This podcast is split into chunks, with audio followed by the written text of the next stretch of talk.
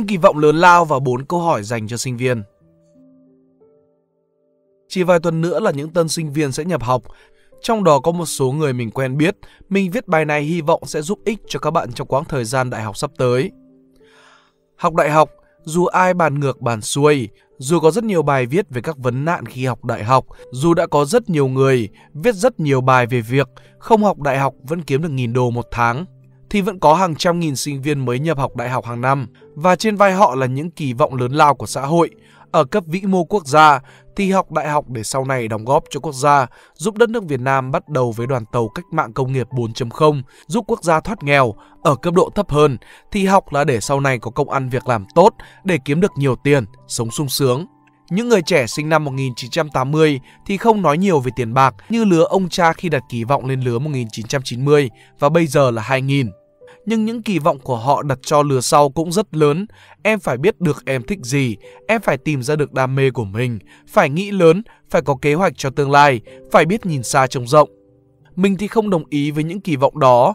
Năm mình 17 tuổi, trường mình mời những cựu sinh viên thành tài về nói chuyện trong trường, nói về tương lai. Buổi nói chuyện 7 năm trước đó, mình không nhớ hết được nội dung, nhưng động lại trong mình là một câu phát biểu của một cựu sinh viên.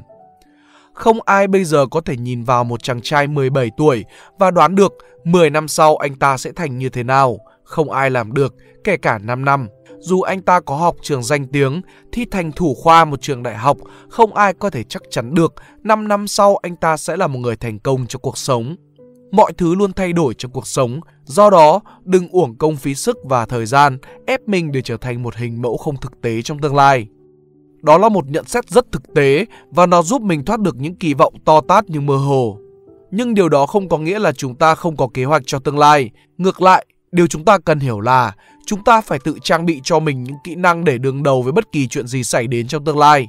Và nhìn lại mình thấy rằng những bạn sinh viên không nên đi theo những kỳ vọng lớn lao mà người khác đặt cho mình. Hãy trang bị những kỹ năng, kiến thức cần thiết nhất cho mình. Khi đạt được điều đó, bạn sẽ tự đặt cho bản thân những kỳ vọng lớn lao phù hợp học đại học nó như thế nào. Có quá nhiều thứ để học, để biết, vậy tôi sẽ phải làm gì đây? Phải bắt đầu từ đâu? Phải làm thế nào để vượt trội so với mọi người? Hẳn nhiều bạn sẽ tự hỏi. Mình không có đáp án cho bạn, nhưng mình sẽ đưa ra bốn câu hỏi mà mình tin rằng nếu bạn thường xuyên tự hỏi bốn câu này và cố gắng tìm ra câu trả lời cho chúng, bạn sẽ đến được gần đích mà bạn mong muốn. Mình có một bài thực hành nho nhỏ cho bạn đọc, hãy đọc đoạn trích sau.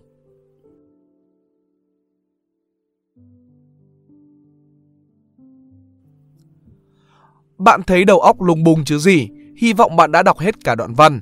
Tốt, đây là bốn câu hỏi cho bạn. Làm thế nào để bạn hiểu được nội dung bài trên viết về thứ gì? Làm sao bạn biết chắc chắn được rằng bạn đã hiểu đúng được nội dung trên? Làm sao để bạn chắc chắn rằng người khác cũng sẽ hiểu? Làm sao để bạn chắc chắn rằng người khác cũng hiểu giống bạn?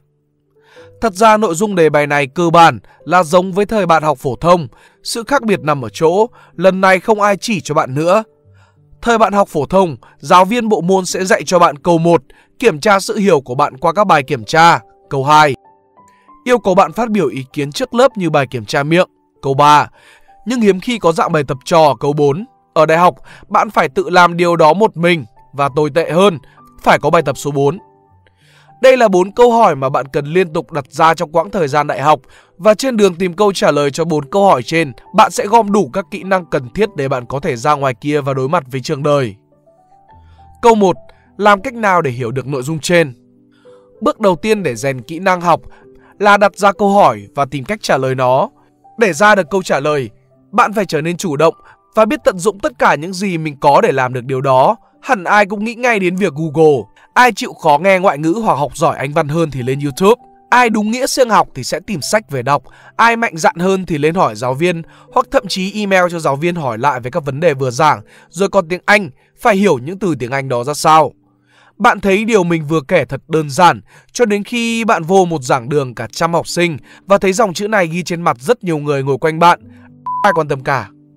Những câu cửa miệng thường là Ông thầy này hiền lắm, cho để dễ, học những gì trong sách là đậu Học bà cô này cứ ôn mấy đề năm trước ra là xong Hoặc nói gì mà khó hiểu quá, học chán bỏ sư nên suốt 4 năm trời bạn có thể rèn được thói quen này, thói quen liên tục tìm hiểu mọi thứ để làm sáng tỏ vấn đề. Bạn không còn sợ vấn đề khó, nó giống như chơi game vậy, các cấp độ sau càng khó nhưng bạn càng thích, bạn càng gặp nhiều những vấn đề khó hiểu, bạn càng muốn tìm cho ra chứ không phải phán một câu. Đọc nhiều chữ thấy đau đầu quá, thôi bỏ. Việc rèn luyện kỹ năng này là cực kỳ quan trọng cho công việc sau này. Hãy tưởng tượng bạn mới đi làm và sếp bảo bạn, đây là chồng tài liệu về hệ thống kinh doanh của công ty, em đọc để nắm rõ tình hình. Bạn sẽ làm gì? Sếp ơi, giảng cho em hiểu có được không? Hay là chìm trong hoang mang? Trời ơi, ngày đầu tiên đi làm, ông sếp tao quẳng cho tao 100 trang tài liệu, bảo đọc trong một tuần. Biết làm sao giờ mày? Như vậy bằng cách rèn luyện kỹ năng này, bạn trở nên linh hoạt hơn, đầu óc nhanh nhạy trong việc nắm bắt vấn đề hơn. Nâng cao lên, bạn biết cách học phù hợp cho từng khái niệm khác nhau cho riêng bản thân mình, từ đó biết cách học rất nhanh. Câu 2. Làm sao để biết chắc mình đã hiểu đúng được nội dung trên? Đây là vấn đề khó thứ hai, làm sao để biết được thứ mình hiểu đúng là thứ mà người khác muốn nói trong đoạn văn mình đọc, đoạn phim mình xem. Mình cần có các kỹ năng gì ở đại học? Đó là làm các bài tập được giao, có thể là các câu hỏi ngắn, hoặc có thể là các bài luận, hoặc các phép tính. Tùy dạng môn học mà bạn có các cách kiểm chứng khác nhau. Các môn toán và khoa học tự nhiên thì dễ kiểm chứng kiến thức hơn, nhưng khái niệm thường trừu tượng và khó hiểu hơn. Còn các môn học về thiên văn thì đòi hỏi những sự thảo luận như trao đổi trên các diễn đàn uy tín, gặp và nói chuyện với nhiều người có học thức sâu. Khi bạn rèn luyện thói quen này thường xuyên, bạn sẽ vừa có thể nắm vững được các khái niệm cơ bản, đồng thời nâng cao khả năng đọc hiểu, nghe hiểu của mình. Kỹ năng này áp dụng cực kỳ nhiều trong công việc đi làm và nó khiến bạn trở nên chu toàn cũng như hiểu sâu công việc hơn. Ví dụ trong mảng phát triển thiết kế sản phẩm, bạn sẽ luôn phải lắng nghe yêu cầu của khách hàng và vấn đề bạn gặp thường xuyên là làm thế nào để mình biết chắc được ý mình hiểu là đúng ý của khách hàng. Hay khi bạn gặp được sếp giao yêu cầu, em thiết kế logo cho công ty này, nhìn sao cho nó thanh thoát. Câu hỏi đầu tiên trong đầu của bạn, thế nào là thanh thoát? Cái thanh thoát anh nghĩ có giống cái tôi nghĩ là thanh thoát không? Làm sao để tôi có thể kiểm chứng được điều đó? Trong thiết kế phần mềm cũng có những điều tương tự như khi khách hàng ghi trong bản yêu cầu, nếu đơn hàng bị từ chối, nó sẽ bị xóa đi trên màn hình. Nhưng cái sự xóa đó phải hiểu như thế nào về mảng kỹ thuật. Khách hàng không còn thấy nữa, nhưng nó vẫn còn nằm trong cơ sở dữ liệu hay là nó bị xóa hoàn toàn trên cơ sở dữ liệu. Mở rộng ra, đây là điều Facebook áp dụng những bức hình hay dòng trạng thái mà bạn xóa đi trên trang cá nhân thực sự là bị ẩn đi. Facebook vẫn lưu giữ chúng, như vậy là cùng nút xóa, Những người dùng sản phẩm hiểu nghĩa khác so với kỹ sư phần mềm của Facebook hiểu. Môi trường đại học và cả môi trường bên ngoài có rất nhiều cơ hội cho bạn thực hành kỹ năng này và nếu có thể làm chủ được nó, bạn đã tạo được nền tảng kỹ năng, kiến thức vững chắc cho tương lai. Câu số 3, làm thế nào để giải thích được sự hiểu của mình cho người khác? Trong cuộc sống, bạn không làm việc một mình và việc giao tiếp với người khác là rất thiết yếu. Chính những người đồng đội tốt của bạn sẽ giúp bạn vượt qua các gian khó. Điều quan trọng để bạn cùng những đồng nghiệp có thể hoạt động chung được nằm ở chỗ mọi người đều phải cùng hiểu về một sự việc như nhau. Để làm được điều đó, bạn cần phải đảm bảo người khác cũng hiểu về khái niệm bạn đang nói giống như bạn. Lưu ý, mình không nói rằng bạn ép người khác đồng ý với bạn, mình đang nói rằng họ hiểu bạn đang nói gì.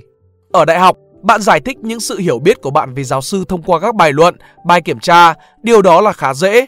Nhưng sẽ khó khăn hơn nếu bạn phải giải thích với những khái niệm trừu tượng phức tạp như khái niệm dẫn ra đầu bài cho những người có trình độ thấp hơn bạn. Để giải quyết được vấn đề này, bạn phải hiểu rằng bạn cần tận dụng gần như tất cả mọi thứ để giúp thông điệp của mình được truyền đi. Nếu bạn không diễn tả bằng từ ngữ chuyên ngành được thì dùng hình ảnh so sánh. Nếu hình ảnh so sánh cũng không hiệu quả thì chuyển sang các hình vẽ. Hình vẽ không dùng được thì dùng các đoạn phim trên YouTube. Nếu như không được nữa thì nhờ người khác hoặc là kết hợp tất cả những điều đó. Tóm lại, bạn phải cực kỳ biết tận dụng mọi tài nguyên bạn có. Ví dụ như đoạn ở đầu bài, mình có thể thử khiến mọi người trở nên dễ hiểu hơn bằng cách dịch ra tiếng Việt. Có thể bạn sẽ thấy hơi hơi dễ hiểu hơn một chút nhưng vẫn còn mù mờ, cảm tưởng như đọc tiếng nước ngoài. Bây giờ mình sẽ diễn tả đơn giản hơn. Chúng ta có một đối tượng gọi là điện thoại thông minh. Làm thế nào để miêu tả được một chiếc điện thoại? Những yếu tố định hình nên một thứ được gọi là điện thoại thông minh, giúp bạn phân biệt được điện thoại với những đối tượng máy tính. Bạn dựa vào hình dáng của điện thoại là khối hình chữ nhật, nhưng thực chất khối hình chữ nhật được quy định bởi chiều cao, bề ngang và độ dày của thân, của mặt kính, của các phím bấm. Như vậy kích thước chính là dữ liệu của đối tượng điện thoại thông minh. Thế còn các đoạn mã, chiếc điện thoại được cấu thành từ các vật liệu như kính cho màn hình, nhôm để làm khung, đất hiếm để làm bộ nhớ. Trong một phần mềm như trang Spyroom này chẳng hạn, Các đoạn mã chính là nguyên vật liệu để cấu thành trang spy room, giống như nhôm chính là nguyên vật liệu chính để cấu thành chiếc điện thoại bạn đang sử dụng. Như vậy đối tượng điện thoại bao hàm các dữ liệu và các nguyên vật liệu như trong định nghĩa. Tất cả những thứ này được bao bọc lại theo nghĩa đen và nghĩa bóng bởi lớp vỏ điện thoại và người dùng tương tác với đối tượng điện thoại bằng một màn hình kính và các nút bấm đơn giản. Đối tượng điện thoại có nhiều thực thể. Trong hình dưới có bao nhiêu đối tượng điện thoại? Trong hình trên chỉ có một đối tượng điện thoại nhưng có nhiều thực thể điện thoại. Mỗi chiếc điện thoại bạn đang thấy chỉ là một hiện thân của đối tượng điện thoại. Trên thế giới chỉ có một đối tượng con người nhưng có 9 tỷ thực thể người. Mà đối tượng điện thoại thông minh thì thuộc nhóm đối tượng thiết bị điện tử, tức là có nhiều đối tượng khác nhau trong cùng một nhóm, chúng có điểm chung và điểm khác biệt do người lập trình tự đặt. Điện thoại thì có chức năng, một chức năng chính là một phương pháp. Người ta sử dụng phương pháp của đối tượng thông qua một giao diện như bấm gọi điện hay bật nhạc. Tương tự, người dùng thông qua các chức năng để tương tác với đối tượng trong một phần mềm. Ví dụ như đối tượng hình ảnh lưu trên Facebook, thông qua nút bấm ẩn, người dùng ra lệnh cho đối tượng hình ảnh ẩn đi hình mà người dùng chọn. Đây không phải là đoạn giải thích rõ nghĩa nhất, nhưng ít nhất mình hy vọng nó có thể giúp bạn đọc hiểu sơ qua thế nào là đối tượng trong lập trình hướng đối tượng. Như vậy quay trở lại chủ đề chính, Đoạn ban đầu có lẽ là khó hiểu, nhưng rồi đoạn thứ hai mình đã cố làm dễ hiểu hơn bằng cách dùng một công cụ là tiếng Việt. Đến lần thứ hai mình đã dùng thêm các hình ảnh minh họa để bổ trợ cho công cụ tiếng Việt nhằm giúp các bạn đọc dễ hiểu hơn nữa. Đây là kỹ năng thiết yếu khi bạn phải truyền đạt ý tưởng cho nhiều nhóm người khác nhau. Làm sao để bạn đảm bảo rằng những gì khách hàng nói trong cuộc họp, dù khó hiểu đến đâu, bạn vẫn có thể hiểu và diễn đạt lại cho các thành viên trong nhóm. Bạn sẽ dáng viết một báo cáo thật chi tiết nhưng không ai có thời gian để đọc hoặc hiểu nổi hay sẽ dùng các công cụ minh họa để mọi người dễ nắm bắt. Nhưng nếu dùng các công cụ minh họa, bạn có đảm bảo rằng mọi người hiểu được đủ sâu. Nâng cao hơn, bạn sẽ phải tìm cách truyền đạt thông tin phù hợp. Ví dụ như với dân thiết kế, bạn phải biết cách nói chuyện cho hợp với góc nhìn thiết kế của họ. Nhưng bạn không thể dùng các ngôn từ nghệ thuật của bên thiết kế để đi nói chuyện với quản lý đội bán hàng được. Câu số 4. Làm sao để kiểm tra xem người khác hiểu đúng với ý của mình? Đây thực sự là một thử thách khó khăn và ngay cả khi lên hàng ngũ lãnh đạo, nhiều người vẫn sẽ gặp khó khăn với thử thách này. Ở trong trường đại học, thử thách này cũng như thử thách số 3 thường gặp khi bạn làm việc nhóm, bạn dễ gặp tình huống. Sao? Mọi người hiểu chưa? Ok, hiểu rồi. Dễ mà. Xong ra làm chớt quất. Về thử thách này đòi hỏi bạn phải biết cách liên lạc cũng như hiểu tâm lý của những người đang làm chung có thể biết được cách thiết kế một vài bài kiểm tra đơn giản để kiểm tra sự hiểu của họ.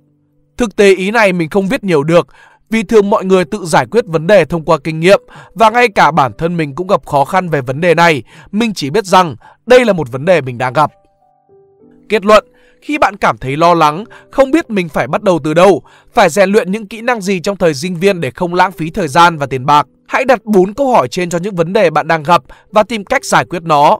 Hãy lấy nó làm điểm khởi đầu, không phải là chỉ bốn câu hỏi như vậy là xong, nhưng ít nhất nó giúp tạo ra cho bạn một con đường. Theo mình thấy, đây là cách kết hợp cả kỹ năng cứng và kỹ năng mềm của một người. Nó vừa giúp bạn nâng cao kiến thức chuyên môn, vừa rèn cho bạn kỹ năng mềm để đi giao tiếp với mọi người, giải quyết vấn đề, có góc nhìn rộng. Chúc các bạn tân sinh viên thành công và đạt được những kỳ vọng lớn lao mà bạn đặt ra cho chính bạn. Nếu các bạn thích video này, hãy like và share để ủng hộ chúng mình. Đừng quên bấm nút subscribe và nút chuông bên cạnh để không bỏ lỡ video nào bọn mình ra trong tương lai. Cảm ơn các bạn đã lắng nghe. Đây là Spy Room, còn mình là Pink Dad. See ya!